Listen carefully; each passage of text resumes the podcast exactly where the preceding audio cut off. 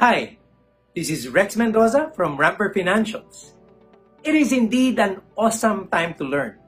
So, Rampver Financials friends, or RFFs, you're in for quite a treat. For those of you who are new to our channel, welcome.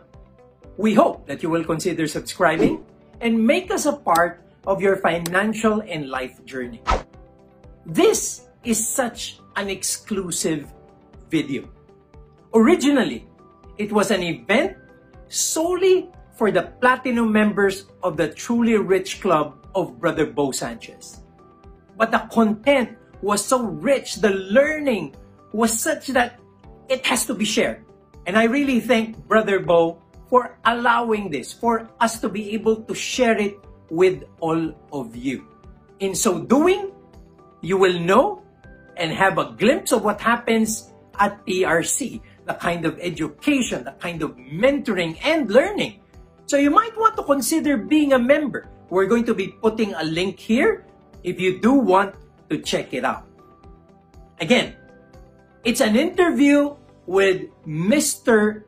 Bernard Vincent Bobby Dy, the president and CEO of Ayala Land, the country's most respected, biggest property developer. Bobby is a great corporate executive, a great servant leader, and a staunch supporter of sustainable development. He will share a bit of ALI's history and most importantly, ALI's five-point strategy for the pandemic and how they are able to create a robust platform of growth for the company moving forward. If you're a business leader or an entrepreneur, you're going to be learning much from Bobby as he shares strategy, entrepreneurship, and leadership within such a vast and challenging organization that's into a lot of other businesses, quite a conglomerate. For those of you who are ALI shareholders, and who are considering investing in ALI stock. This might be a way of learning not only of how resilient Ayala Land can be, not only how it's going to be surviving this pandemic, but how it's going to be growing and thriving afterwards. But you also might be an ALI customer. A customer for many of its brands. It will also be heartwarming to note how you're going to be taken care of, how the organization values you.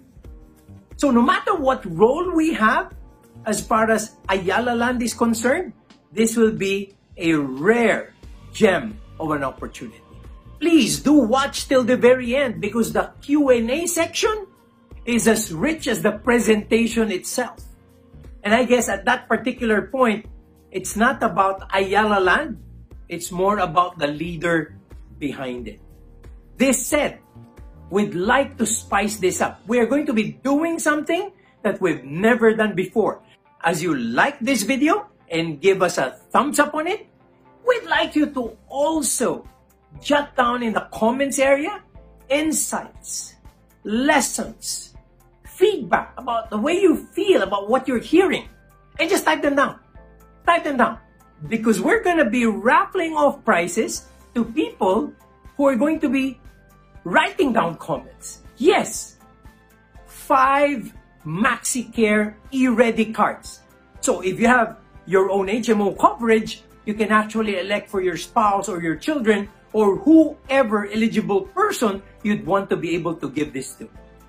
So again, RFFs and friends, thank you so much for being with us today. Enjoy this video and we hope to see you soon in the future as we load more content, more material that will help us navigate the challenging journey of our financial lives.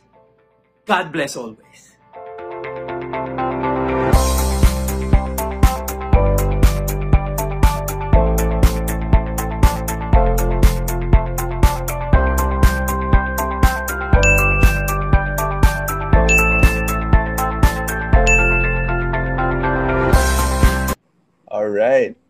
I'm um, I'm I'm going to turn the I'm going to give the table now to Rex, who will be introducing our very special guest today.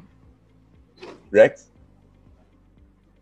Okay, friends. Uh, our guest is the president and CEO of Ayala Land, the largest and most respected property developer in the Philippines. He joined the company in 1997 and held various leadership positions that enabled him to propel the growth of its major business units. Today, he continues to steer the company towards its vision of enhancing land and enriching lives for more people. A champion of sustainable development, he empowers the organization to embrace the principles of sustainability by focusing on site resiliency, pedestrian and transport mm. connectivity, eco-efficiency, and local economic development in creating integrated mixed-use communities. Beyond his role in Ayala Land, he serves as the president of Bonifacio Art Foundation and Hero Foundation, a nonprofit organization assisting the orphans of Filipino soldiers. He has also been a director of Junior Golf Foundation of the Philippines since 2010 and has served as its vice chairman since 2017. He was named Asia's, not Philippines, uh, Asia's best CEO in investor relations by Corporate Governance Asia in 2019. Prior to his career in Ayala Land, he lived overseas for 16 years, during which he completed his education and took senior regional roles for multinational companies in Hong Kong and China. He received his undergraduate degree in business administration from the University of Notre Dame in 1985 and earned his MBA and MA International Relations from the University of Chicago in 1989 and 1997, respectively. I had the distinct honor of working with Bobby when I joined Ayala Land in 2005. We shared challenges, difficulties, but much more often successes and milestones. I think I've shared many of these stories with you. Bobby is a servant leader and a humble steward. One of his aspirations is to ensure that ALI will have greater brand or brands and a much stronger organization when he passes the torch to a successor in the future. I have mentioned this many times in our mastermind meetings. Bobby is one of those few people I will choose to work for, not just with, but work for. He has taught me a lot, and with him, I became a better corporate executive and entrepreneur.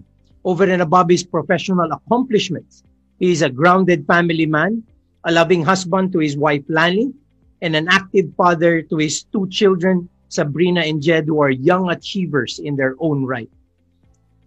Friends, it is my privilege to introduce an awesome friend, Mr. Bernard Vincent Bobby Dy. Bobby, good morning. Thank you so much for good morning.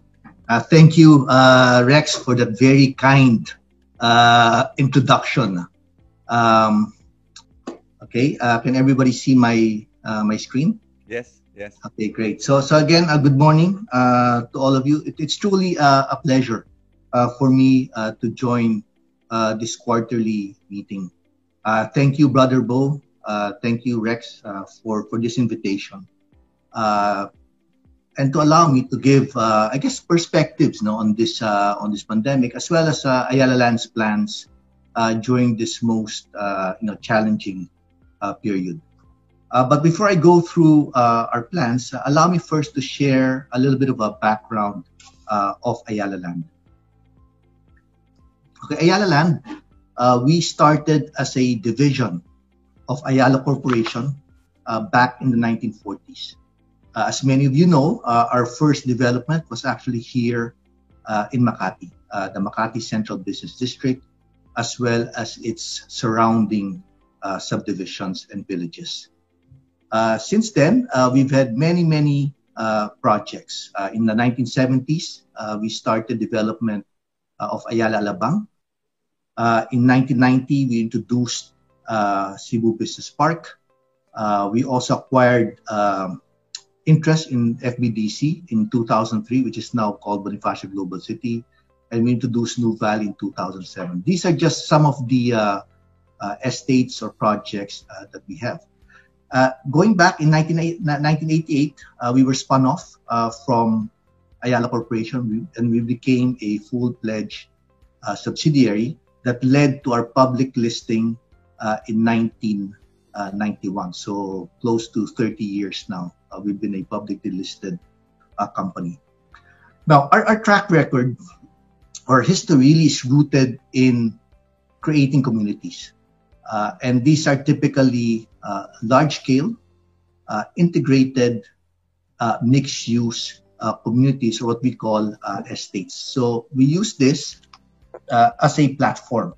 we create an estate like Makati, use it as a platform, and then put in our various product lines, be it residential, office, hotel, uh, malls, and also invite you know other businesses uh, to join us, uh, and therefore create a you know holistic uh, community uh, that you know we hope uh, really truly enriches the lives of our customers. No? So we strive for something.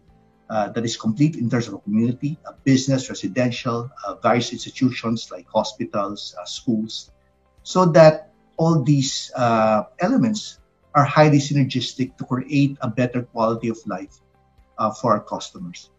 Uh, equally important, uh, we feel that uh, these uh, estates, as we call them, also become economic engines, okay, and therefore contribute to development, to the economic development in the respective localities uh, as well as contribute significantly to employment uh, generation.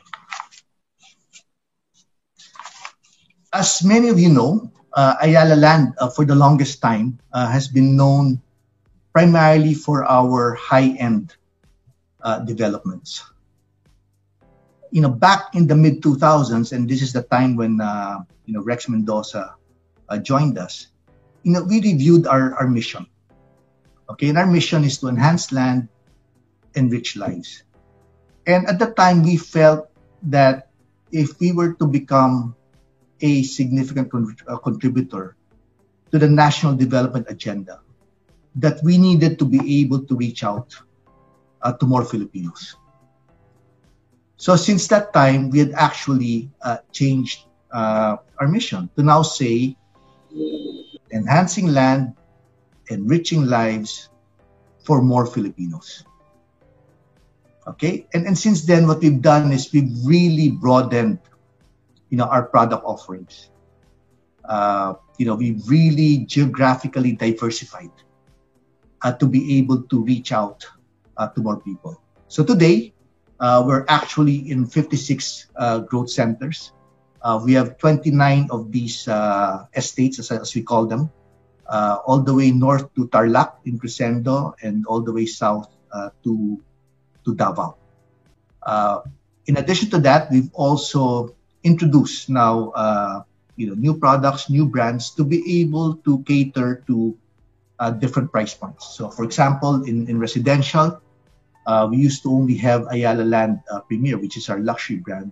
today, we have five brands. So we're able to service you know buyers from price points as low as 450,000 uh, for house and lot, house and lot, and all the way to upwards 100 million uh, for luxury. When you look at our malls, we were known primarily here in Ayala Center, uh, primarily uh, for the affluent class, uh, Glorietta as well as Greenbelt. Uh, but today, we, you can see we have Market Market, we have Trinoma, and recently we're also managing Tutuban. And this basically caters to much broader section of our population. Uh, for offices, uh, same story. Uh, we were known for AAA buildings like our corporate headquarters in Tower 1. Uh, but now we have BPO campuses like uh, UP Techno Hub, uh, where, wherein we're able to you know, cater to a broader base of businesses that are looking for more, more affordable office spaces. Uh, for hotels, uh, similar story. Uh, we used to just uh, get international brands to locate in our estates, like Hotel Intercontinental, the Mandarin Oriental, uh, Fairmont and Raffles. Uh, but in 2012, we formed our own Filipino brand, Seda, which you now find in, in many areas, not only Metro Manila, but in some of the key cities here in the Philippines, like Iloilo, Bacolod, uh, Cagayan de Oro, uh, as well as uh, Davao. Uh, same thing for the resorts. When we first took over uh, El Nido, it was primarily island resorts at a fairly high uh, price points. Uh, but today, uh, we develop a Lio estate to be able to broaden our offering to basically more affordable tourism accommodations. No? so we have Casa Kalaw in Lio as well as Seda Hotel now in Lio. So again, the thrust is to really, you know, uh, broaden, uh, to be able to reach out uh, to more Filipinos. And because we've done that, we've been, you know, uh, fortunate uh, as a company. We've been blessed uh, that we were able to grow significantly during this period. if you look at the last 10 years, truly, they've been, you know, breakout years. And I just have to, you know, give credit to the team that we had at the time, particularly our, our CEO, uh, Mr. Tony Aquino, who really started this journey of significantly broadening uh, uh, our portfolio as well as a, a significant geographic uh, you know expansion. Uh, Rex Mendoza was part of this uh, was part of this journey, and Rex was primarily the architect of you know our branding strategy and the market segments that we will basically get into. Uh, so if you look at the last 10 years, because we've done, uh, we, we basically reached out to, to more people, uh, the performance uh, basically speaks uh, for itself. No, our, our net income grew significantly, outpacing uh, GDP growth, and therefore our share price also outpaced the PSE index compounded annual growth rate. But as many of you know, we're now in a pandemic. Um, nobody had anticipated this. You know, obviously our company uh, has not been has not been spared. Uh, we've been significantly affected uh, in terms of uh, the current business that we're doing, and as well as the performance of our of our share price. No? But we feel confident that this pandemic, just like in, in 1918, the Spanish flu pandemic, it will it will it will basically get resolved in the next year or so. So COVID-19, the lockdowns, as I said, just really caused a major disruption. Now, I don't know of anybody, I don't know of anybody who saw this, even in January or February uh, this year. Uh, nobody saw a lockdown coming in March here uh, in the Philippines. And we were looking at what was going on in China, uh, in other parts of the world, uh, you know, there were lockdowns that were going on, but we just never really anticipated. Even, uh, you know, even our own uh, uh, risk committee. You know, we have a risk committee here uh, at Ayala Land. You know, pandemic was just never part of, you know, the various risks that we track. you know, I meet with many, you know, investors, stakeholders uh, and I get frequently asked over the years, you know, what are the things that you know you think about, you know, in terms of risks? I I just never saw this. Okay, it was just never, you know, in my uh, in my radar uh, that this is even uh, remotely uh, possible. No? Uh, but we all know that it has happened, and it has caused uh, a major economic contraction here in the Philippines our GDP contracted by 16.5% in the second quarter. The worst that our country, we've never seen anything like it. I mean, I was here, uh, even if you look at the 1980s, uh, during the debt crisis uh, that we had in 1983, 1984. Uh, the economy never contracted uh, by this much. In the Asian financial crisis, a similar story. We got hit hard, but the economy never contracted uh, in this kind of magnitude. No? But obviously, we, we remain hopeful. Uh, now that the economy is starting to, to reopen, we're hopeful that you know things will start to get uh, better uh, and better. But obviously, when the uh, the the pandemic hit, I, I think it's important to keep a perspective. Okay, I mean, obviously, a lot of people were anxious during this period, myself included. But it's always important that we keep the right frame of mind. And that frame of mind, for me, is all crises come to an end.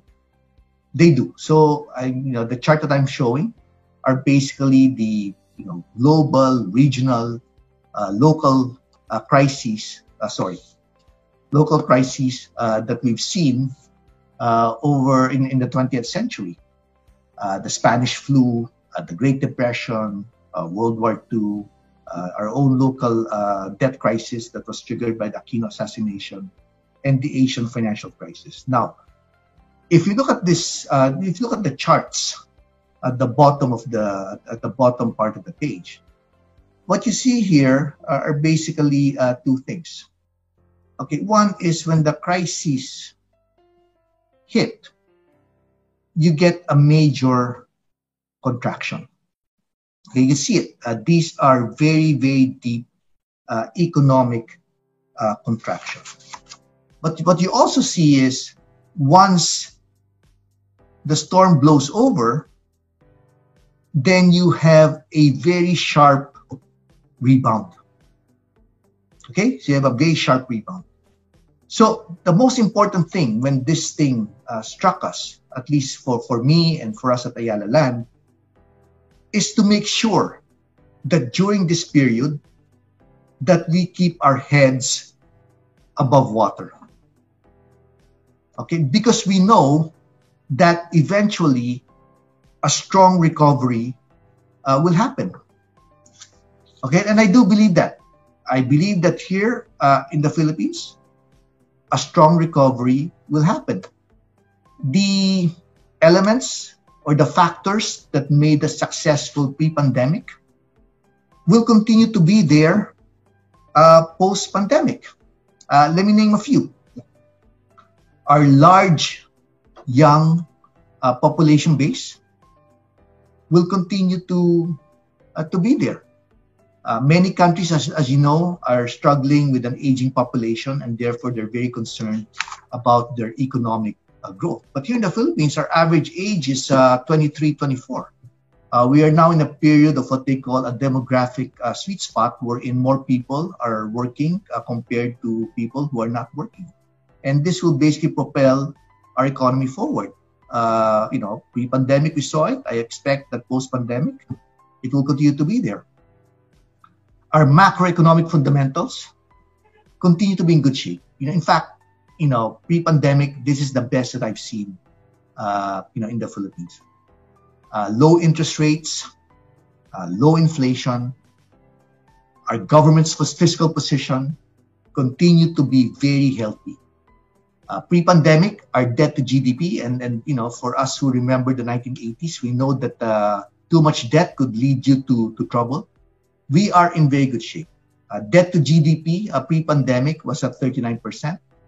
Uh, today, even with the pandemic, with the contraction, what they're anticipating is for 2020 and 2021, we will be in the 0.5 or 50% to 60% uh, debt to GDP uh, ratio, which is which is very good because if you compare us uh, to other countries, like even advanced countries like Japan, US, these are much lower numbers, which gives our government a fiscal space or spending power to be able to pump prime uh, the economy and lead us to, to recovery.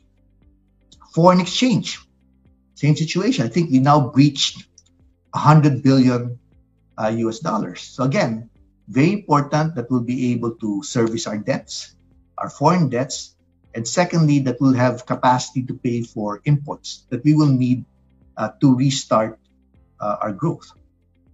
The economic pillars that we had uh, pre-pandemic, I'm anticipating will be there post-pandemic. namely, the BPO sector, as one example.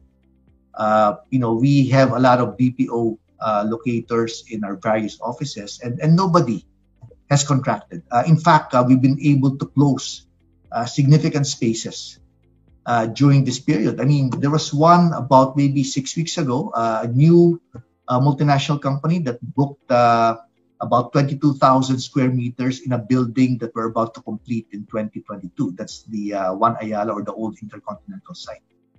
So, you know, BPO, I believe, will continue to be a very strong pillar. And, and the numbers are compelling. You know, a one full-time equivalent cost of a one-time full-time uh, full-time equivalent of an employee in the U.S. is about seventy thousand dollars. Uh, here in the Philippines, it's $18,000.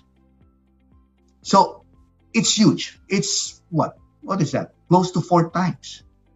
So the numbers are going to be compelling for BPOs. And we know we have the talent here uh, in the Philippines. So my sense is BPOs uh, will continue to be a main driver of our economy. Second, uh, overseas Filipino workers. And I know, you know, our overseas Filipino workers have been hit. Okay, but once the global economy recovers, uh, because of our service orientation, the talents that we have here, I expect that those remittance numbers uh, will go back to uh, previous levels and resume uh, their usual uh, growth uh, trajectory. It's unfortunate that you know many of our kababaya, kababayans no, have, have lost employment, but once the health crisis and once global GDP goes back to to you know to what they're saying now would be a sharp rebound, they expect that uh, demand for the talent, the labor that we have, uh, will continue to be there. Uh, tourism uh, was a fast-growing uh, area or segment for us. Obviously, that's been affected significantly uh, by the pandemic, but we have so many things to offer in the Philippines. hospitable people, beautiful islands. So again, my expectation is once the pandemic, the health crisis is over, then people will start coming back and uh, visiting our uh, tourism sites. So I, I, do believe that the sharp rebound will happen. Uh, things that uh, were positive in our development pre-pandemic uh, will continue to be there. So the important question for Ayala Land, and this is really what I want to talk about today, is what do we do uh, during this period, right? you know, how do we keep our heads above water. So at Ayala Land, we came up with what we call a five-point uh, action plan uh, for only for the COVID-19 crisis. And we basically came up with this plan uh, just for this year. And we quickly rolled this out uh, to the organization uh, in the first couple of weeks. In fact, in the first uh, couple of days, I met with my ManCom and quickly agreed on what our plan should be. And, and let me just highlight the importance of that. You know, people were feeling anxious, people were feeling worried. We needed to make sure that we reassure our people, our employees, that we have a plan moving forward. We want to make sure that everybody's aligned. Okay, that we get full alignment that this is what's what we're going to work on uh, for 2020. Now, obviously things can change, right? I mean, you know, we don't know what will happen, whether it's going to be another lockdown or no lockdown. But the important thing is first to come up with a plan and then tweak it or change it along the way, depending on uh, the situation that, that, we find ourselves. But critical to have a compass uh, for the organization uh, to follow. So we came up with this five-point plan, uh, namely uh, protecting our people, uh, serving our customers, uh, helping the community, thinking ahead for recovery because as, I've said, there will be, we anticipate a bounce back. And underpinning all of these is to ensure our financial sustainability as a company. Because if we're not financially sustainable, we cannot do the other four things. We cannot protect our people, we can't serve our customers, we can't help the community, we can't even begin to think towards recovery.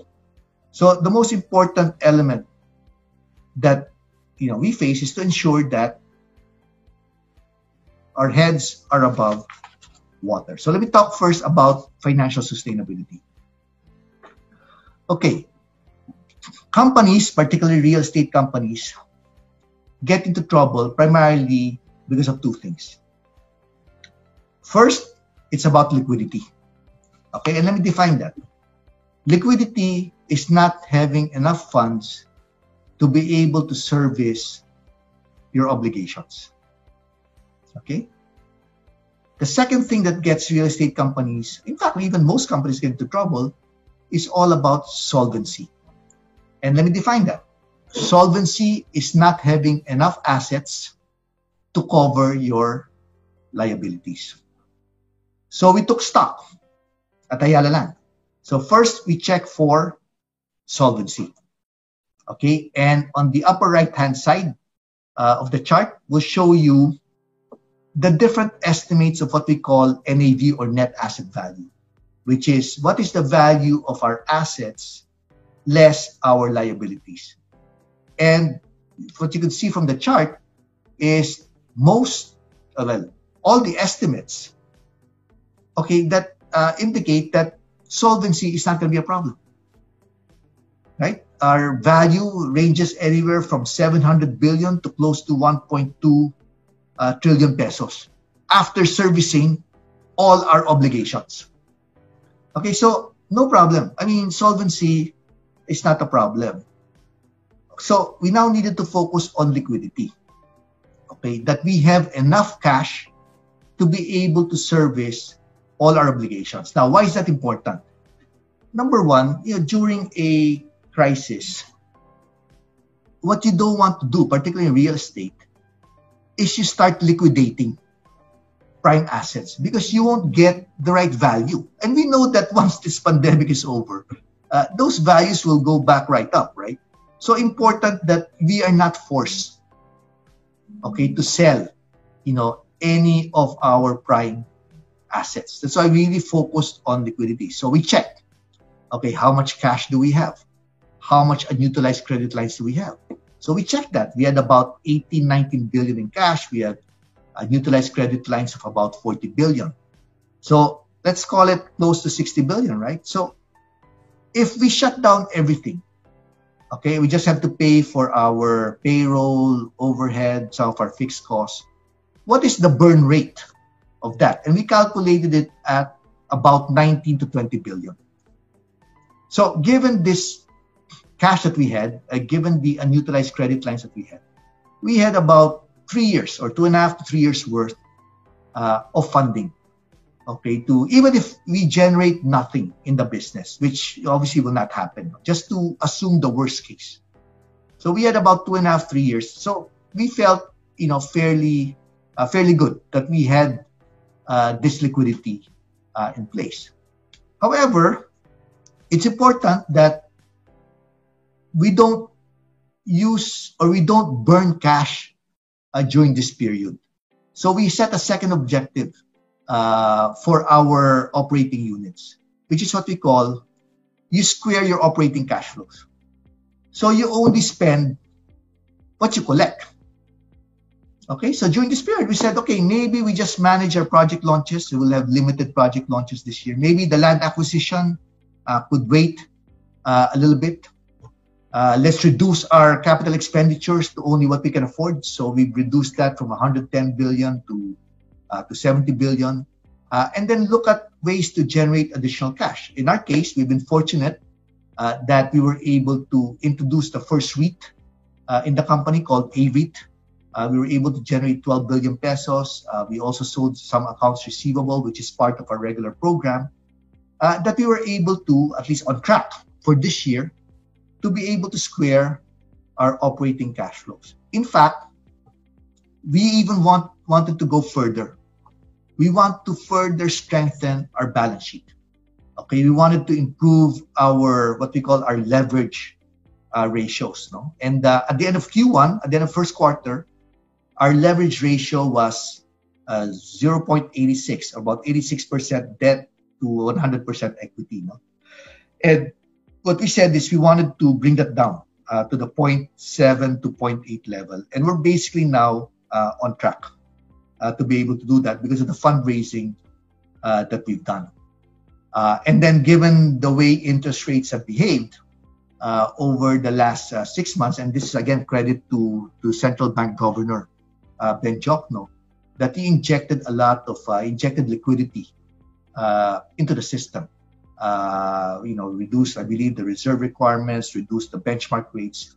Uh, and, you know, we were able to now refinance uh, expensive short-term debt uh, to now a much lower uh, rate. So we feel good uh, about our financial sustainability. Again, these were the three initiatives that we basically introduced fairly quickly. And the team has done a, a marvelous job in terms of executing this. So given that we've, we've assured our financial sustainability, so we wanted now to focus on the other uh, objectives. Okay, uh, protecting our people, very very important. No? Um, I, I, you know, prior to to you know, I was talking to to Brother Bo, you know, a while ago uh, about uh, our people here at Ayala Land. That the success of Ayala Land uh, not done by one individual or a few individuals. This is really a collective effort uh, of the team. Over the years, in fact, this is over decades, we built what I call institutional capability.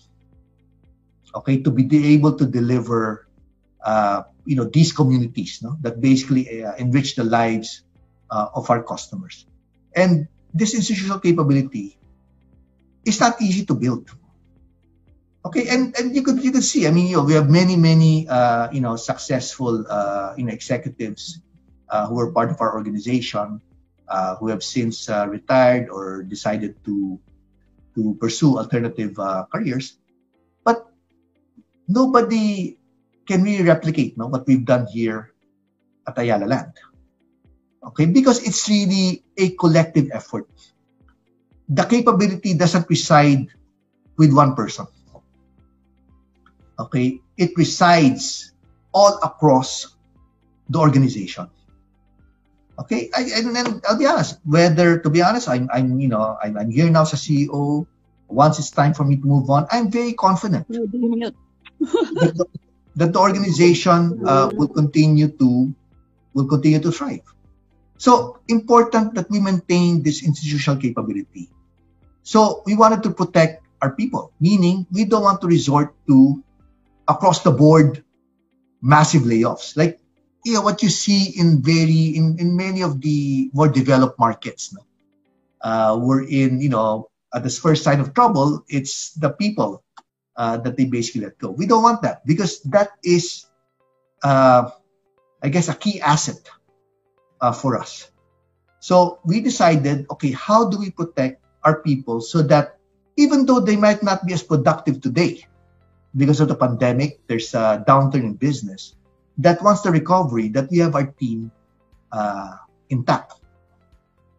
Once you know we we feel that you know that's why it's very important for us to also make that statement no, uh, to our people. Okay.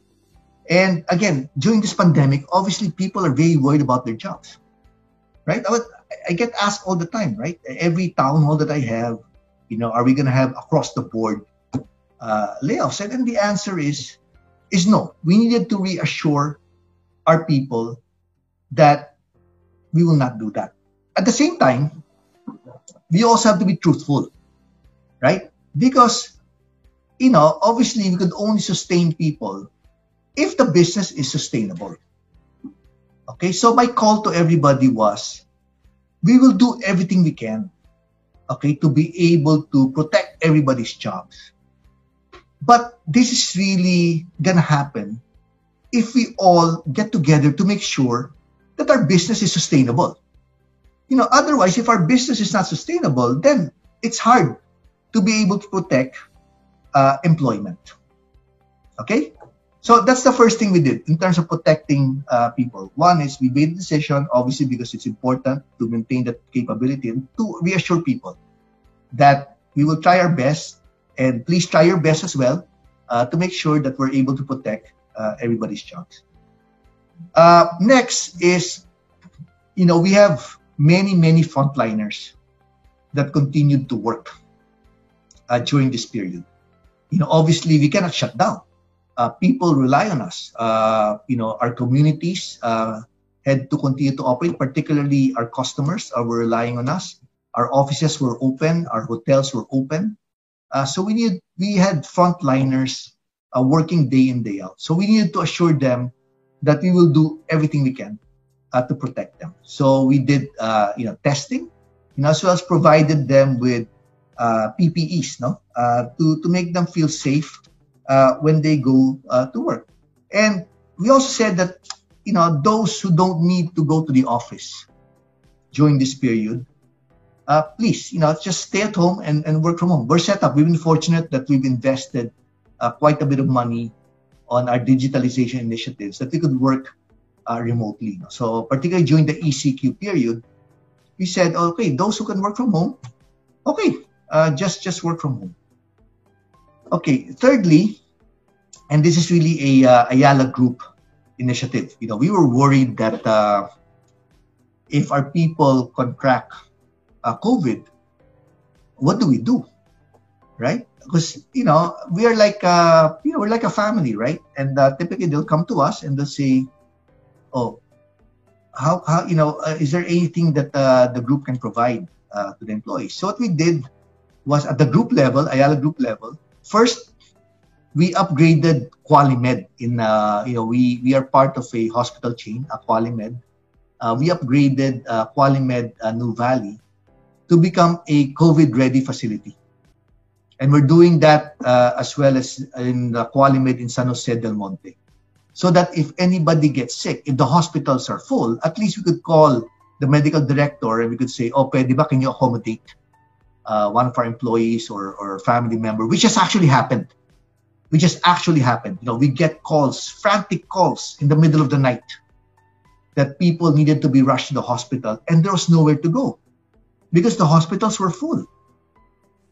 Okay, so that was a, a significant, I guess, advantage being part of a hospital chain and a group having AC Health, no? That we are also uh, in the uh, in the health uh, in the health business. Uh, secondly, what happens now if uh, you do your contact tracing and people test positive. Uh, where do we now put these people? So we also invested at the group level in quarantine facilities. Okay, so we have now uh, one in Nuvali as well as Ayala Land. We now have one also in Circuit. Wherein, if somebody is tested and they are uh, symptomatic or even asymptomatic and they needed to be quarantined, uh, we have a place uh, to put to, to put them.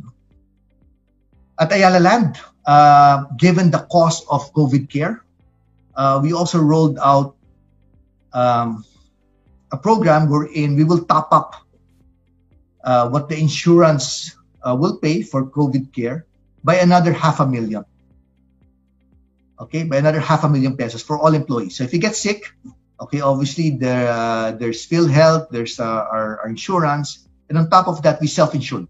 We said if anybody gets sick, we'll top up what the insurance and PhilHealth will not pay up to five hundred thousand. And we felt that we looked at the cost of an average, uh, you know, COVID uh, care if you get hospitalized, and this is well above uh, what will be needed. So it again provided reassurance uh, to our people. No? If you contract COVID, uh, that we will be there uh, for you. I just want to to end this particular section by just saying that our help is actually extended, you know, beyond what I call our organic employees. We actually provided uh, 600 million to our no work, no pay workers. These are primarily construction workers, maintenance people in our ecosystem. at the start of the, at the start of the lockdown, these people were quickly unemployed, so we allocated 600 million right away uh, to be able to tidy them for a few weeks uh, during this pandemic. Uh, you know, obviously, uh, we view them as part of our team. Uh, so we tried to stretch as much as we can. And we said, okay, let's allocate 600 million and provide them with this cash uh, to help them during this difficult period. Our next trust is to make sure we continue to serve our customers. As I've said, you know our malls were open you know uh, for essential for essential services and businesses uh, our offices were open uh, our hotels were open but more importantly as you know we manage our different developments even after we finish construction we have uh, ayala property management corporation apmc that does uh, property uh, management no? for our developments and they manage over 400 of these uh, associations uh, and estates. And of course, during the ECQ, the lockdown, the more people will need uh, services and reassurance uh, that you know their their condominiums, uh, the subdivisions, the estates will be maintained, uh, that they will be secured, that security will continue to be in place. So we had 7,000 people during ECQ deployed in 400 communities throughout this period. Okay, our property managers, uh, customer service staff, uh, security personnel, maintenance stayed on site because obviously the people in the communities were also worried about people bringing in the virus. So they basically uh, stayed on site, and we just had to make sure that they were protected uh, as well. Uh, we also had, I guess, critical platforms in place. Now, and this was done not during the pandemic, but this was investment in technology uh, done, uh, you know, years ago. That people who wanted to reach us uh, will be able to uh, reach us. Uh, in facilities that were open, like malls, offices, you know, obviously sanitation was top of mind. So we had to change, you know, our procedures uh, to make sure there's more frequent uh, sanitation. Again, to assure the people who are going into these, uh, you know, facilities. Uh, and then finally, we had to change the way uh, we do business. We had to accelerate things. So, for example, for the malls, people were worried about uh, going to the malls. So we designed programs like curbside pickup. You just call the merchant, and then you can pick up your goods along the curb. Uh, we now have a personal shopper called Anna. Uh, you could reach them through Facebook or through Viber, and you know you just tell them what you want, and they will shop for you. Uh, we also have our own app uh, called uh, Zing, uh, wherein our merchants are now, or many of our merchants are now listed there. And once you click it, it goes to their website, and you can now order things that that you would want. Um, for our residential group, you know, obviously there's not much uh, tripping, uh, site tripping uh, going on, but people were still interested uh, to look for uh, property during this period. So we really had to step up, you know, our um, websites uh, to be able to put in all the marketing materials, including brochures, 360 degree tour of the site, and made it capable wherein all the information that you need to be able to make that decision of a property purchase is there. And then you could, you could actually now do reservation online. So all the way through. Okay. Uh, in residential, we were also we also had uh, units that were about to be turned over. Now, many of our clients uh, did not want to go on site. So we basically changed our process and use technology to now to be able to do virtual turnovers. You don't have to go on site. Uh, there's a video. You'll be you'll be able to see it. You want to focus in a particular area. We could do that. You could do your punch listing uh, virtually. Okay. In fact, uh, we've turned over more than a thousand uh, units during this period, and over half uh, were done uh, virtually. So these are just some of the ways that we continued to serve our customers during this period. Uh, moving on, uh, one of our initiatives is to help the community. And this is really something uh, that I'm really, really proud of in terms of the DNA uh, that we have here uh, in the Ayala Group. You know, for us, you know, it's just not about, you know, the business itself, right? But whatever we do, we need to make sure that we are also helping our country uh, move forward that we're also part of helping the communities uh, develop. No? So, so, it's not just about doing business for this for for, for business's sake or to make money. Uh, that, that's not that's not the end all and be all. Uh, it's important that we're actually uh, helping out, uh, providing you know services that actually make a difference in people's lives. And in this case, given that the communities our country got hit uh, by this pandemic, we felt that we needed to step up and do our share uh, in terms of helping uh, the communities as well as our uh, country. So let me just uh, highlight a few things. Uh, first, we decided quickly, okay, that since most of the malls were only open for essential services, that we will waive the rental. And this was a, you know, half a minute, one minute discussion with our chairman, Fernando Zobel de Ayala. When I said, I think it makes sense, recommendation is to waive this, he quickly agreed. Without even, you know, uh, you know, ask me, uh, you know, how much is that? No, because we felt that we needed to support our merchants who are primarily small, medium-sized uh, enterprises. Okay, and as of the end of August, we've waived around uh, 5 billion pesos. Uh, for the year, we've also changed our rental structure. Uh, for the most part, it's completely variable. So if you're like a food merchant, uh, you're now only paying 5% of your gross sales. If you're a non-food merchant, it's 3%. If you are on a fixed rent, uh, we'll give you a discount anywhere from 50 to 70%. Okay, secondly, uh, we have a, we had a program here at Ayala Land. We call it Ayala Land Pays It Forward. Uh, and this is purely employee contributions. Okay, to help three public hospitals. Three public hospitals to buy equipment and PPE. We were able to raise 82.6 million.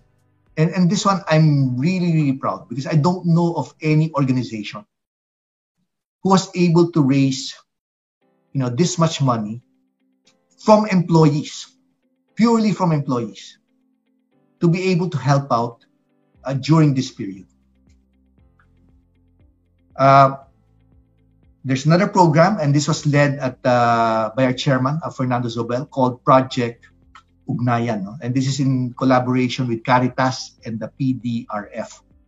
We're in the program is to help the most marginalized people in our society. And the program is to give 1,000 peso uh, gift checks that they could now use in groceries, no? Uh, to be able to buy essentials. You could go to Puregold or SM or, or Robinsons to buy your essentials. The program raised 1.5 billion pesos. So we were able to help 1.5 million families. I'm proud that our team helped raise that 1.5 by talking to our uh, partners, our corporate partners, and we were able to contribute or raise 410 million uh, from the various partners uh, that we have. Um, Makati Development Corporation, uh, it's a construction arm that we have. Obviously, we have capability uh, to be able to do uh, quickly uh, work that was needed, whether that be quarantine facilities or testing centers. In this case, MDC donated a testing facility in the Philippine Red Cross in Mandaluyong. Okay, so that's basically PCR uh, testing. They did it within, uh, I believe, uh, 10, 10 to 12 days. Uh, so Red Cross will have the capability to do the testing. In conjunction with the IATF, uh, MDC was involved in converting uh, the World Trade Center into a 500-bed quarantine facility. So, so these are the things that our team has done to be able to help out during this most uh, difficult period. It's really nice to see, you know, uh, you know how, you know, people come together uh, to to help out uh, during during this period. And finally, uh, in our five-point plan, is about thinking ahead. No, as I've said, recovery will happen, uh, no doubt. the recovery will happen. So we now have to start thinking about what do we do, right? How do we make sure that not only do we survive, but we thrive uh, during the reopening now that's happening, uh, as well as the uh, full resolution of the pandemic. So the first thing is we ask ourselves, right? What are short term changes and what are long term changes? Right? So, for example, office. Will people start working from home and therefore don't need offices? Or will people go back to offices. Uh, will people decide to live uh, in suburbs more so rather than city, given that they, they want more space, particularly uh, during uh, this pandemic? Uh, how are our various businesses affected? malls, hotels, residential, and what changes are short term and what changes are long term? So these are questions that we ask ourselves. Now, the important point here in this exercise is to have a point of view. Okay, you got to have a position. So you know how to map you know how to map out how to move forward. Uh, so in this case, so for example, uh, you know, is there, you know, will more people move to the suburbs or city? We have a position for that. Uh, office, work from home, uh, stay in the office. We have a position for that. So we now know how we're gonna realign, uh, which is the second point, our investment priorities, both short term and long term. Uh, so for example, will the hotel recover soon? will El Nido recover soon, or will it take a longer time? Uh, that has implications on our capital allocation uh, in terms of investments uh, moving forward. Uh, and finally, and this is not just because of the pandemic, organizational transformation is continuous.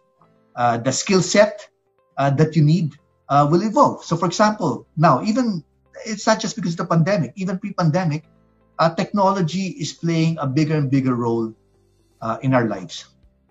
Okay, so therefore, skill set uh, people who are tech savvy, uh, people who think digitally, particularly the millennials. We need skill sets like those. So more and more, we're basically beefing up uh, our capability in that area. Uh, leadership. What kind of leaders do we need uh, for the future? I remember when I first started my career, uh, we're in the leaders, you know, who were successful, were typically command and control, strong men. Okay, today I don't know if that's going to work. Uh, the way we try to organize here is we diffuse power. It is not centralized in one individual so that we could move much quicker. Okay, so these are the things that we, we think about in terms of positioning the company to thrive uh, after the pandemic. So let me just sum it up by just uh, talking about my three, t- uh, three key takeaways no, uh, on this pandemic uh, what I've noticed is, you know, this black, what they call black swans, no, black swan events, uh, which I also call like tail risks, uh, low probability, high impact events are happening more fre- more frequently. I look at the last, uh, you know, I don't know, 20, 30 years, Asian financial crisis, 1997, 1998 was followed by the global financial crisis, in 2009, 2010, and then now followed by uh, the global health pandemic. So it's almost like once every 10 years, you'll have some sort of a black swan event. Now, when this happens, you have to make sure your company is prepared, right? And and what do I mean prepared? You want to make sure that you'll be able to survive because, as I've uh, shown a while ago in the in the chart uh, on the various crises, that there's a strong recovery. Okay, so make sure that as you take risks, okay, and and and for many people, we want to maximize risk so we maximize return, right? You want to make sure that you watch out for that tail risk. That if an unforeseen, low probability, high impact event happens, then your organization is prepared to be able to handle that. Secondly, we want to, as an organization, turn these challenging situations into opportunities and into really proud moments. And I'm really, really proud how our team has responded, both in terms of serving our customers, in terms of helping out uh, the community. Uh, and and this and and the you know the the initiatives that we've had, I hope, uh, have truly made a difference uh, in the lives of our customers as well as the you know communities that that we, we've helped out. Uh, as I mentioned, for example, the public hospitals that we've given contributions were very very appreciative uh, when we came up and stepped in relatively uh, quickly. Secondly, the world is in- interconnected. Okay, our lives are interconnected. When you have a major situation like a pandemic of this sort, we need to get together. As people, as a community, as a country. And I was very, very pleased to see how different parts of our society got together, okay, to help out. The private sector, as an example, stepped up, okay, in terms of trying to help out uh, in this crisis. There's a lot of coordination uh, going on uh, between the private and the public sector in terms of reopening uh, the economy. Because at the end of the day, uh, we're all in this thing together. Uh, the only way we're going to be successful uh, as a business is if the country is successful. Okay? And I think the only way our country will be successful also is if businesses are successful. And therefore, we generate employment for people, we uplift lives, you know, increase the quality of life of the people.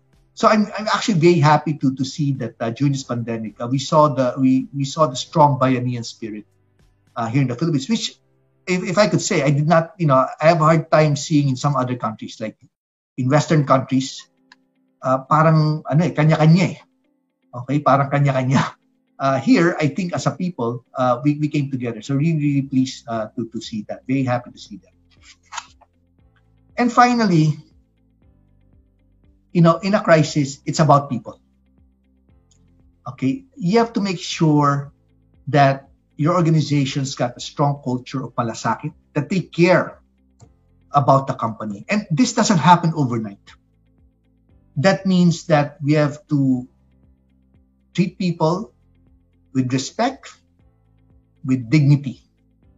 And we have to treat them fairly all the time. So when a crisis happens, they are there for us. They are there for the organization. You cannot ask people who've been disrespected, mistreated in a crisis to step up. We just cannot expect that. So the culture of respecting people, treating people with dignity is important. So that in a time of crisis, they're there for you. And typically, when you do that, when you treat people with respect and dignity, they stay with the company. And therefore, you now end up with an experienced team which is critical. You know, I, I compare it to like a basketball team, right? Because the people here at Ayala Land have been here uh, for a long time, like my senior team, as an example, our average tenure is probably 20 years. So it's all, no, you know, in basketball parlance, pwedeng no look pass all the time. We know where we are. Okay, we know where we are. We know our skill set. We know, you know, we could rely on each other. So you need to have that kind of team when a crisis uh, happens. No? So we're able to navigate uh, quickly. No? Uh, so with that, I'll, I'll, end my presentation again. Uh, Brother Bo, Rex, thank you very much for this privilege uh, to be part of uh, your quarterly meeting. And let me just end with a video of Ayala Lando, a corporate video that I want to share with everybody. So again, good morning to everyone.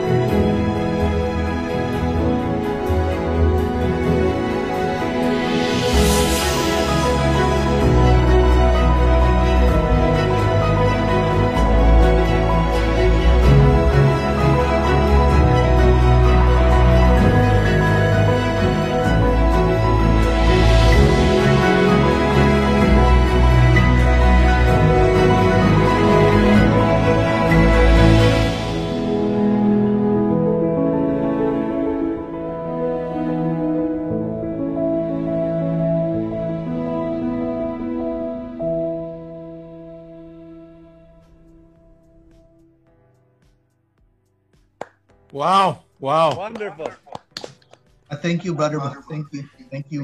Thank you, Bobby. Thank you. Thank you, I Bob. think I, I, I think I spoke too long, Rex. Sorry. I know, I know, No, no, no, no. I, I'm, think I I'm, used everything up. uh, no, no, no. I didn't even stop you. That was uh, again. Let me let me go through certain things. No, um, that video in itself, no, captures a lot of things. How Ayala Land impacts our lives, and this is something I'd like really to share with with a lot of our uh, platinum members. You know, the kind of metrics you look at. You know, in, in that whole video, we never talked about net income. We don't talk about revenues. You talk about the company's impact on people and and how we continue to to to help the community. Again, very important the metrics that would be there. Now, let me also focus and have a little bit of a wrap up on your five point plan, Bobby. Um, really very important that we put a lot of effort on strong financials. I guess there are a lot of very confident Ayala Land investors out there. You know, Ayala Land is uh, one of the um, what do you call this uh, uh, cornerstone of, of many of our portfolios. And uh, again, as I always say, I might not be an employee, but I'm a very very happy uh, shareholder. Uh, and that's the reason why I thank you. I, I thank the entire team. Edward also has very good words for Ayala Land whenever whenever he gets to talk about the stock. Um, and we also are, are very very confident customers. No, um, I guess with all that you're doing, even the customers, you know, the investments they've had, uh, they've made in the community, in the land and houses, in the condos, even in the offices, you know, are, are, are you know feel protected. No, again, um, yung yung sinabi mo about protecting people, I, I guess all of that no taken together, this is also the reason why you know we, we all have to see why Ayala Land employees are not just loyal. eh. You know, I call them fiercely loyal. They're, they're really very very loyal people, and that's the reason why they stay. That's the reason why we we have a very experienced team. Now, um, continuous service for customers. We're doing new things. We're doing different things um, to be in touch with them, to protect them, and then to hold their hand through this pandemic. And we're helping the community. We're also helping the country.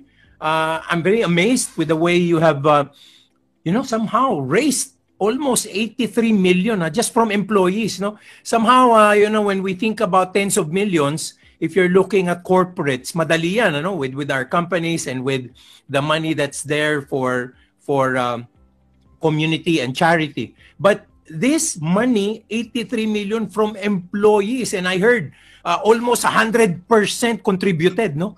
100% of Ayala Land employees. Powerful, really, really powerful. And I guess, you know, uh, the, the real focus on transforming for the future, specifically leadership. Now, lastly, what I like to note, no, uh, Ayala Land as an international uh, known corporate, um, you're still largely Filipino. Yung, yung ginamit mo na bayanihan, yung ginamit mo na malasakit, that's really, really very powerful because these are values that we hold dear in our hearts. Now, uh, we will go to a you know question and answer, Bob. No, I hope you you will uh, you will bear with me. Um, I, I'm sure there there are going to be questions from our from our audience. Uh, please do type it on the chat box. I'm going to be looking at that. But I, I, I prepared two questions for Bobby just to kick it off. But please do ask me questions there uh, that I can uh, ask Bobby. Um, uh, there's also one. There's already one question there that I'll be asking after this. But please, uh, guys, just just type in your questions. Uh, and you know, if I have the chance to call you, you can probably even uh, ask Bobby directly later on. But I guess Bobby, the first question that I have is is this challenge. No, I mean, many of our people here are entrepreneurs. Now, Ayala Land is such a big, big conglomerate. But you know, one of the biggest strengths is that Ayala Land works with so much entrepreneurship in its DNA. How do you do that as a big organization? Usually, a big organization somehow gets to lack that entrepreneurship because there is sort of centralization and decision making and stuff like that. So, how do you ensure that the organization and you know the worst part is like having all of those SBUs, no strategic business units, having all of those subsidiaries. How do they operate with uh, rich entrepreneurship, Bob? How do you do that? Well, well fir- first, uh, yeah, thank you for the question. First, it's about structure. Okay, we made the, the decision that we will decentralize. And when we say decentralized, we will now form organizations that will address each market segment. So you were part of that as you know, in our brand architecture. So we said, oh, Ayala Premier, luxury ka. Uh, Alveo, uh, upper mid, low high end, uh, Vida, middle income. Once you do that, you now put in a strong leadership team. Okay, very important that you have a strong leadership experience team there to attack that market segment. And then at the corporate level, like my job is, oh, let's set high goals for you guys to aspire. Diba? Galing kay Tony Aquino yan eh. Set high goals, right? Kasi there needs to be a direction. Set those high goals. So between structure, uh, leadership team, and then set high goals. And then now at the corporate, what I call, uh, you know, light touch. Okay, light touch. So what are the things we look for at corporate? Okay, uh, simple lang. I mean, you know, what's your planned investment? We just approved that. O execution, bahala na kayo. What are the things we keep at corporate? Things where scale matters. So for example, funding. If we go to the uh, bond market, oh, it's better if it's Ayala Land because we're able to get uh, the best rates. Okay, we also consolidated procurement because scale matters. Okay, those that scale doesn't matter, we go for speed.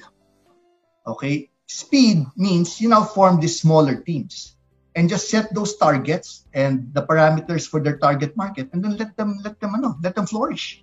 And so far we've been successful in doing that. And again, I just want to highlight the leadership skill that's necessary. As I said, this leadership skill evolves eh? because you cannot have somebody who's controlling. Okay, you have to be comfortable with uncertainty and trusting of people. So you have to be, as a person, highly empowering to be able to do that. And we saw that Rex with Mr. Aquino. I basically, uh, you know, learned from him and just continued on. And and, and you know, the, you know, it, has been uh, it's been great. I think for the company and also for the people uh, that they are empowered and they're able to move things forward. Thank you, thank you, Bob. Uh, I guess uh, that that gentleman that I know will never ever take uh, credit, no. But uh, I will I will have to tell the the guys this. Uh, I know Ayala Land uh, and its organization when I came in, and I see it now. It's it's very different, no.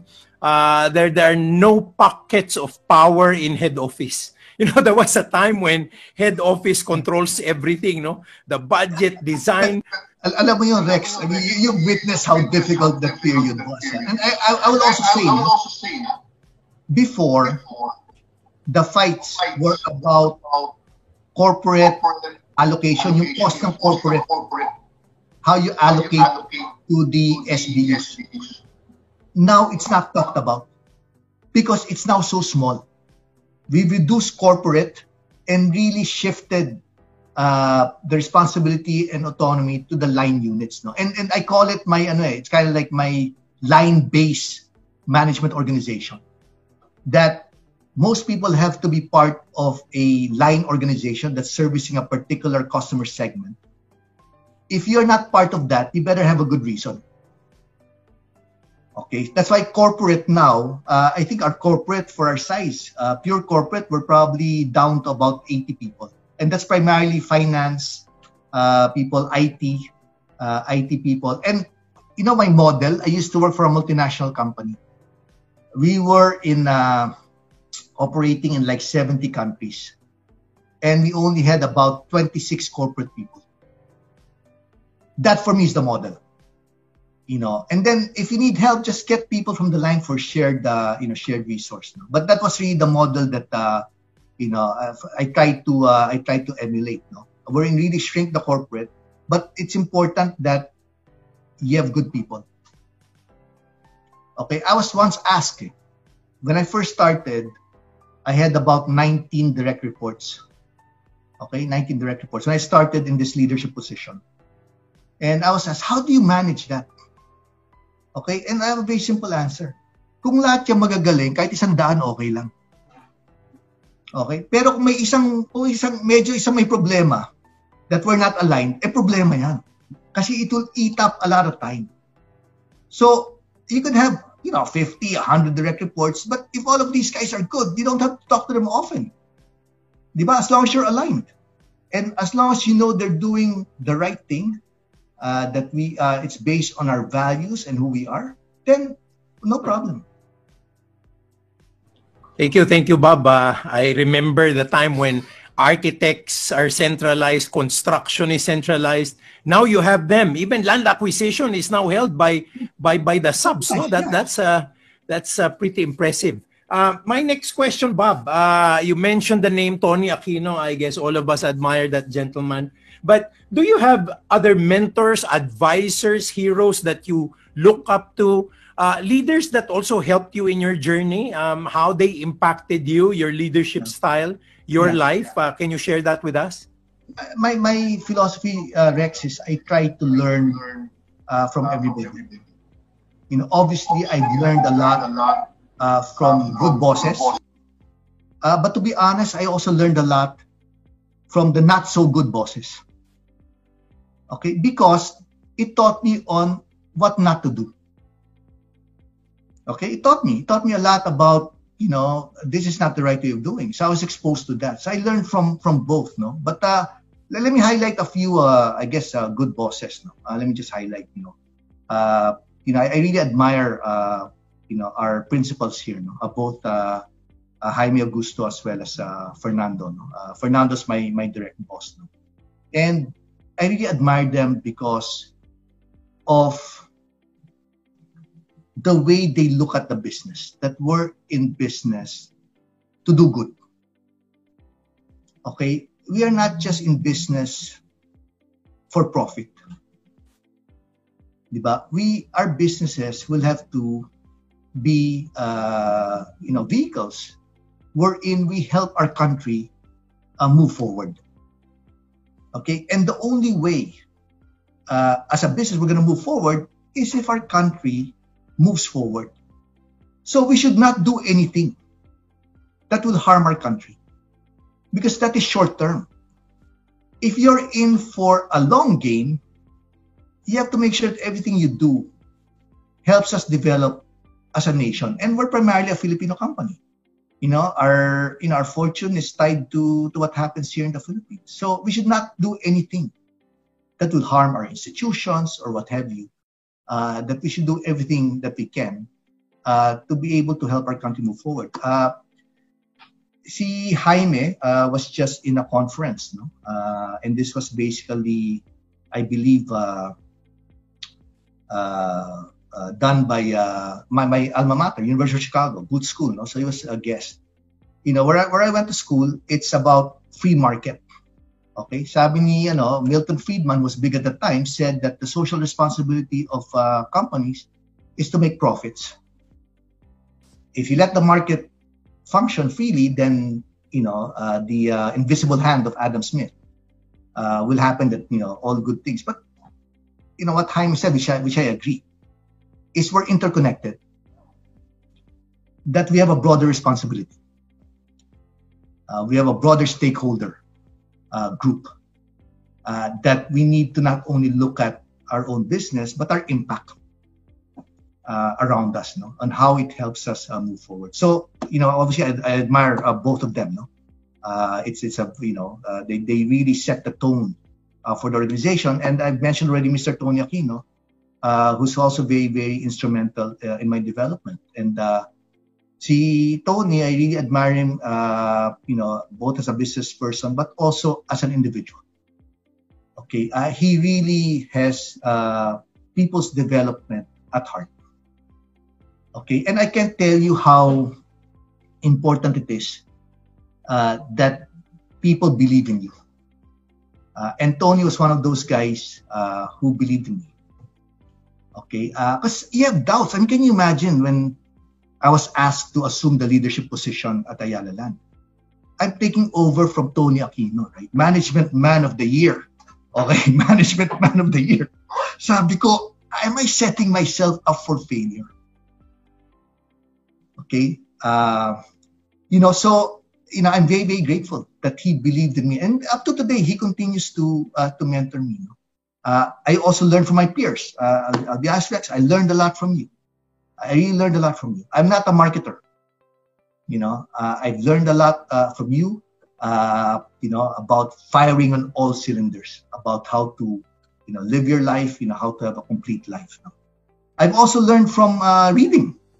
You know, I, you know, obviously on a business standpoint, I admire people like Warren Buffett. You know, I've read you know, all these annual reports since the 1960s. And I've learned a lot. You know what I did? I downloaded it sa internet, kinopya ko, and then I read everything. Okay, a good, uh, I think 40 years worth of annual uh, reports. Uh, you know, Jack Welch of GE also is, uh, you know, I've read several of his books. Uh, you know, I, I, admire for his straightforward, being really straightforward, uh, being candid, being truthful, and, and really moving on things, uh, you know, quickly. Uh, people like Benjamin Franklin also on how to live your life. You know, entrepreneur, educator, philanthropist. You know, so so many many people have uh, you know have influenced me, and, and I've been really been grateful. And again, it's both uh, people who were good and not so good.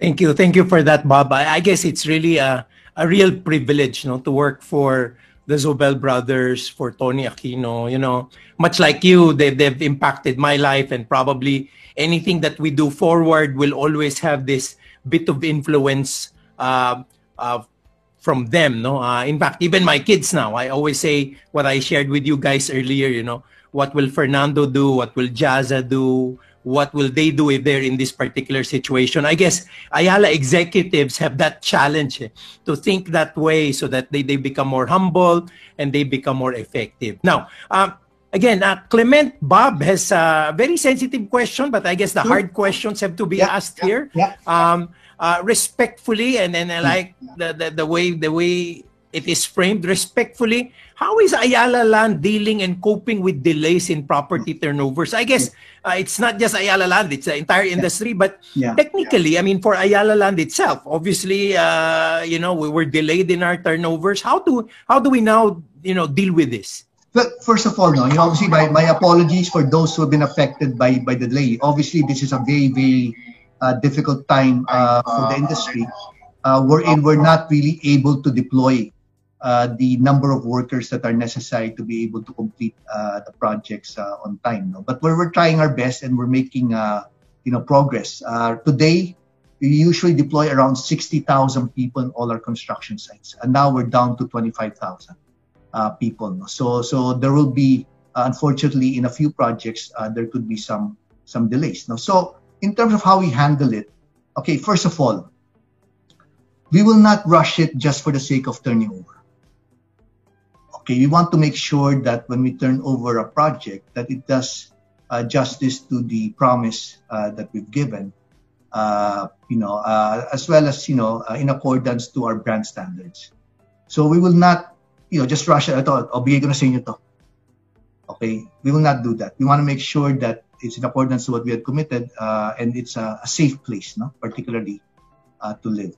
Uh, for those uh, that have been affected by delay, uh, we usually handle it individually. No? And ako, simple naman yung principle ko eh. I tell, I tell our people, treat each customer fairly. Okay, fairness. Sa akin, ganun lang. Uh, so if there's anybody who's been affected, then uh, I would advise to talk to our uh, customer relations people. And the principle I've always given them is, basta fair tayo. Okay, that, that we are fair uh, to the clients. Wonderful, wonderful, Bob. Uh, this question is uh, a nice one, a very nice question from Arlene.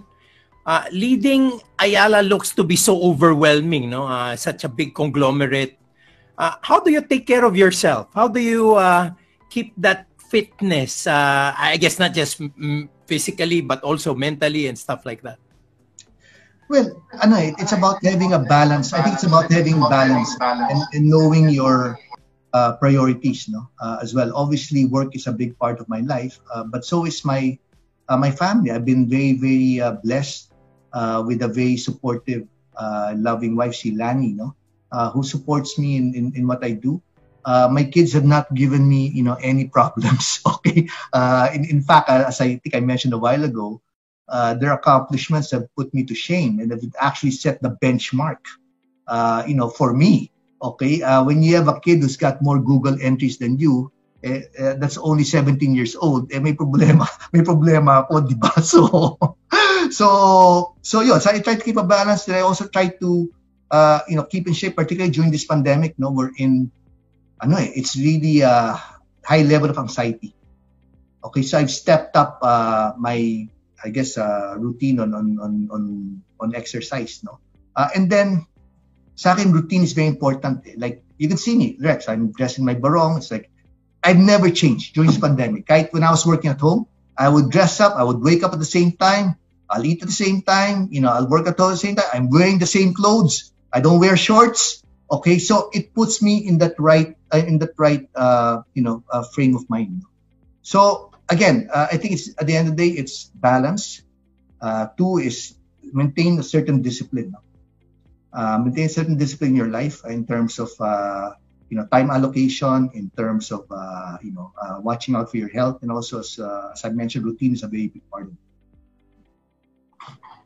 Thanks bob. Uh, i guess I've, I've known bob for a long long time. Uh, you know we boxed together. We played yeah, golf together. I, I, I miss those ha? um, kasi na may mix ni Bobby yung trabaho with the exercise eh. um, he's always a guy who probably would hit three birds in one stone um, And I, I can just say, Rex, no, kasi it's overwhelming eh, when you think about it. But it's about people. It's about people. If you have the right people uh, in place uh, and have the perspective that, you know, obviously things won't be perfect, but always move forward. And if decisions are made in accordance to the company values, uh, no problem. We will just move forward. Thanks, Bob. How, this one's really nice also from Marco. Huh? How do you encourage creative thinking? Because obviously in a big conglomerate like Ayala Land, sometimes the metrics are all set. Uh, sometimes our, our, our, our processes are, are well laid out and this has been born out of great experience. But there still needs to be some creativity, some freshness in our ideas. How do you how do you uh, encourage that? Tough targets, that will push people uh, to be creative. If you set uh, if you set tough targets. Uh, I, I also, you know, unfortunately, just this, this pandemic is a bit uh, difficult. But you know, this Lexi, we try to get together uh, with you know with people, no, uh, and try to talk to them because you know it's important that uh, you know through conversation. Eh, I mean, ideas and and sometimes it is in those relaxed moments that you come up with these ideas. Uh, unfortunately, during this pandemic, we're not able to to do it. No, uh, but for me, you know, all these uh, after work, uh, you know, discussions with the you know with the leadership team is very important because when you're relaxed, sometimes all these ideas come up, eh? and no pressure, right? You could say anything you want. Uh, and there's no pressure, right or wrong, and then you're able to to flesh out some of these things. But but primarily, Rex, what we've seen here in this organization through tough targets uh, you know, people really get creative uh, and then try to make it happen. Just like to share with you guys, uh, Bob's also well known for for uh, taking time with the team for for uh, unwinding in the evenings at times. Let me share this with you. He doesn't drink. So habang umiinom lahat, siya diluted iced tea. I have to highlight that iced tea na diluted pa. Oh. Kaya nagwa-wine, nagwa-wine na ako ng konti, Rex. Kasi yung mga ibang social events, no choice eh. So, natuto na ako. so, even if he's uh, de- dealing and talking with some tipsy people, uh, he's not tipsy, but he can act like one. Uh, very creative, Bob. Uh, this is a question of, of Brother Bo himself, no? Uh, and uh, let me let me let me read through this because uh, there's a bit of detail here. I'm amazed at ALI's decision to serve the broader market, creating real estate for the lower economic strata of society. Question: Was this a profitable move? Is there fortune at the bottom of the pyramid? Quoting the book of uh, C.K. Prahalad, or does the Pareto principle still apply? Does most of ALI's profits come from the top 20% of its wealthy customers? What percentage of ALI's profit come from the lower market? I, I don't have, uh, Brother Boy, I don't have the exact uh, breakdown. Uh, but if you can imagine before, uh, it was 100% primarily high end. Uh, I would venture to guess now over 50% uh, is coming in from the broader uh, from the broader market. No, and it is actually uh, you know quite uh, you know it, it gives you a decent return on capital. Okay, I wouldn't say that you'll make a killing, but it basically uh, it basically uh, is in accordance to you know our typical uh, hurdles, no financial uh, hurdles, no. But it's a much bigger market. That's the flip side. You know, when, when you look at it, it's a much bigger market. So so it is uh, it is uh, and and actually it's been uh, a quite a rewarding uh, journey uh, for the company. And and, and, and, and the important again, uh, brother Bono, the important thing also is that's why we did this, is because we really want to be part of the broader or part of the national agenda uh, for development. Kasi otherwise, what are we? Diba? If we're not going to be part of the solution in terms of moving the country forward. And for us to be able to uh, to do that, we needed to expand uh, our product offerings uh, to be able to reach out to more Filipinos. I guess it's just a uh, a decision, Brother Bo, that that ALI won't get to list its subsidiaries. Eh? But if you're going to be looking at Alveo or an Abida as a separate property developer, they can stand toe to toe with some of the other listed firms out there. It's just that you can take a piece of these great developments, these great companies, only through Ayala Land. They're not spinning them off. Uh, they're holding them within brands uh, in their residential architecture. Now, let me move on to a uh, question of Ruth. Uh, thanks so much for your inspiring talk, Sir Bobby. May we ask your opinion about office spaces and dormitories? Will AL veer away from expanding in these areas in the coming years? Actually, office space again. This is remember I, I talked about uh, short-term versus long-term changes a while ago, right? And office was one of them. We said that uh, will people work from home or will they go back to the office? Now, I believe uh, that people will go back to the office. Okay, I mean, there's no substitute for human interaction. Okay, we, they talked about this already for a long for, for a long time. No, they said that uh, when the internet uh, first started, they said, "Oh, this will now uh, this is now the death of distance. We're in distance doesn't matter." Okay, because you can now work anywhere. Uh, what has happened during that period over the last what uh, 20, 25 years? Even more concentration. Okay, why? So cities became even bigger. Why? Because there's so much advantage to that density. Okay, one, for companies, talent. Okay, talent. You're able to attract a variety of talent. And then the businesses are also become to be highly synergistic. It feeds off one another. Uh, okay, secondly, quality of life, variety. People told me, and this one I'll tell you, even some of our, uh, uh, you know, people say, oh, maybe now we could work from home, we'll work on the beach. Okay, sa beach na tayo. We'll just live on the beach. Ay, okay lang yan sa simula. Okay? you, you'll get you'll get tired of it. Okay? You look for interaction, you look for variety. Like when you live in a city, it's complete. May hospital, may eskwela, and then arts and leisure. It's complete. Eh. People look for variety. That's why cities don't bet against cities. History has shown cities will continue to thrive. So for me, I'm not betting against cities. Even they say, pwede na work from home ngayon. Once this pandemic is over, people will start coming back. You'll get the density concentration. Uh, so even our own uh, strategy is, is hinged on that. I mean, we'll continue to develop these uh, large-scale integrated uh, mixed-use communities, which are like mini cities. That's great, Bobby. I also want to share with people that uh, the common notion that to be environmentally sensitive and sustainable, you will have to go out and move out of the cities. That's actually wrong. The concentration in cities actually will be the more efficient, more sustainable way because you don't need transport, you don't need stuff like that. Meaning, meaning the the more uh, sprawling you get, the worse it is for the environment, right? So I, I guess that's the thrust. Yeah, let me just add something to to uh, my answer to Ruth's question. Uh, you know, obviously in the short term, uh, there may be uh, a little bit of uh, higher level of vacancy in office. And this is primarily not because of corporates or BPOs. This is primarily POGOs uh, who are leaving. Uh, as, as you've seen, uh, POGOs are uh, you know, are leaving the country. So there will be some uh, space that will be vacated. So I guess as the economy grows, that will be mopped up. But it could take a you know a year, a couple of years or so before that before that extra space is mopped up. But long term, if you ask me, is there a future for office? The answer is yes.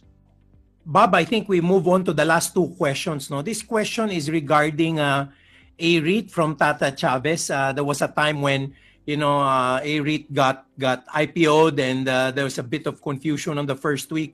You know, Edward was uh, really very instrumental in um, you know explaining what a REIT is, uh, the kind of investment people can expect out of it. You know, I did come up with the video yeah, as well, but you, yeah. right, but right now, uh, this one comes from Tata. No, thank you for the presentation. It is comforting to know that I have invested in the right company.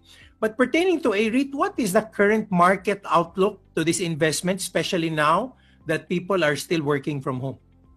Oh, no, it, it continues to be good. I mean, the, the tenant base of uh, the A-REIT buildings uh, that we've, uh, uh I guess, uh, transferred to the company, the Ayala Land buildings that we we basically injected to A-REIT, uh, those are very sta- stable tenancy. those are BPOs. those, wal- walang ano dyan, walang pogo dyan.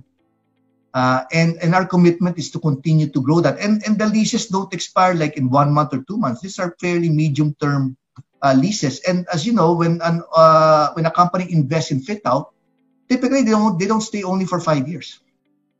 A minimum mo dyan, 10 years na siguro. Diba? So, our commitment is to continue to grow that vehicle. In fact, uh, yesterday, I think it was announced that we're introducing or we're injecting another asset, no? Uh, which is the 30th uh, office uh, development along Ortigas uh, in the Ortigas area, and the yield of that will be accretive. So I think we introduced it at a cap rate of uh, 5.8 uh, by the time IPO. Uh, with this uh, introduction of these new assets, the yield should go up.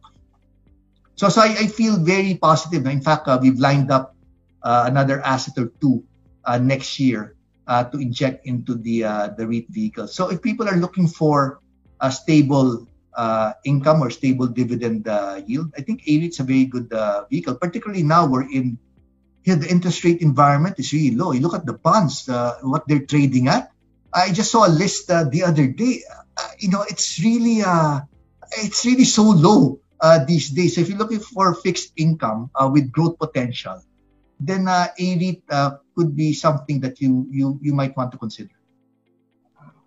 Guys, always remember what we have said. Uh, that accretive power is very important because the company can borrow at very low rates and then you get assets that can actually earn a lot more than uh, than the interest you're paying. So basically, your uh, interest rate, your dividend yield will be higher.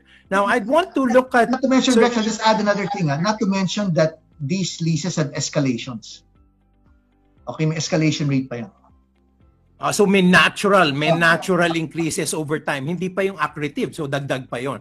Um, I also want to read these comments from Dean Pax. Uh, doing good is the man, while doing well is the manager. Good comes from the heart, while uh, well goes into the pocket. You need to do good and to do well at the same time. You know, um, uh, Brother Dean is also congratulating you, Bob, congratulating you. Thank you, Brother and Dean. Ali for for uh, job well done. Now, let me end this with this last question kasi ito narinig nila sa akin to, but I always quote you on this, Bob, because I learned this from you. You remember our three Bs. You know, when we get to teach all our leaders, you know, when, when I go into that orientation program and we teach future leaders in ALI, we talk about your three Bs, di ba? Uh, and that's brand, business model, and bench. Now, all that you've discussed, obviously, in dealing with the pandemic, what what other things, what refinements have you introduced to these three Bs now that we're in COVID and we'd like to be able to survive and thrive after COVID? Well, yung ano, let's say the three Bs, no, I think that's a very good framework. Uh, now, obviously, the elements in each of those pillars evolve because things change. Uh, so, for example, I'll give an example. Let's say, let's talk about brand, right? So, for us now, uh, for for to have a uh, strong, successful brand, uh, maybe compared to 15 years ago, technology might not be as important in terms of providing service. Okay, but now technology, contactless, is very important. So, for example, yung uh, property management company natin, uh, APMC, has now has has now an app that they're rolling out to the various communities, contactless na. You know, you want to communicate with them, circulars, uh, your billing, etc. It's now all contactless. So that again, the element to build that brand will evolve depending on uh, advancement in technology or what have you, or people's preferences. Uh, safety is another one. Obviously, safety now is top of mind. So we need to step up uh, on some sanitation practices so people feel assured uh, that they are safe in our development. In terms of business model, obviously, I mentioned a while ago, we will now have to look at our investment program uh, because of the pandemic. Uh, where do we now allocate our capex, both in the short, medium term, and long term? Diba? It will depend on the recovery of each of those uh, business lines. Uh, and then on, on the bench, again, this is something that I mentioned a while ago, the leadership skill. Diba? You can see how that has changed you know, over the last 30 years. What is now valued compared to what was valued uh, 30 years ago. Thank you. Thank you so much, Bob. This has been quite a treat for our uh, TRC Platinum members. I guess I have to say this to everyone, guys. You don't see Mr. Bobby Dy doing this all the time. This is such a rare occasion. And let me tell you, uh, uh, this is quite an honor and a privilege, Bob. Uh, alam ko you don't you don't do these things, no, but, but no, but basta si Rex na basta si Rex. And, and remember Rex, when you asked me, in less than a minute, I responded. In less than a minute. Basta si Rex. but but that, thank, thank, you, you, thank you, Rex, thank you, Brother Bo, for this uh, privilege uh, to be part of your quarterly briefing. And then thank you everyone for uh, for you know I guess listening to what that what has turned out to be a fairly longish uh, talk now. But I hope you found it informative. Powerful, Absolutely. not just informative, but Powerful. Thank you. Thank you so Thank much, you. Bobby. Brother Bo, Thank you. back to you now.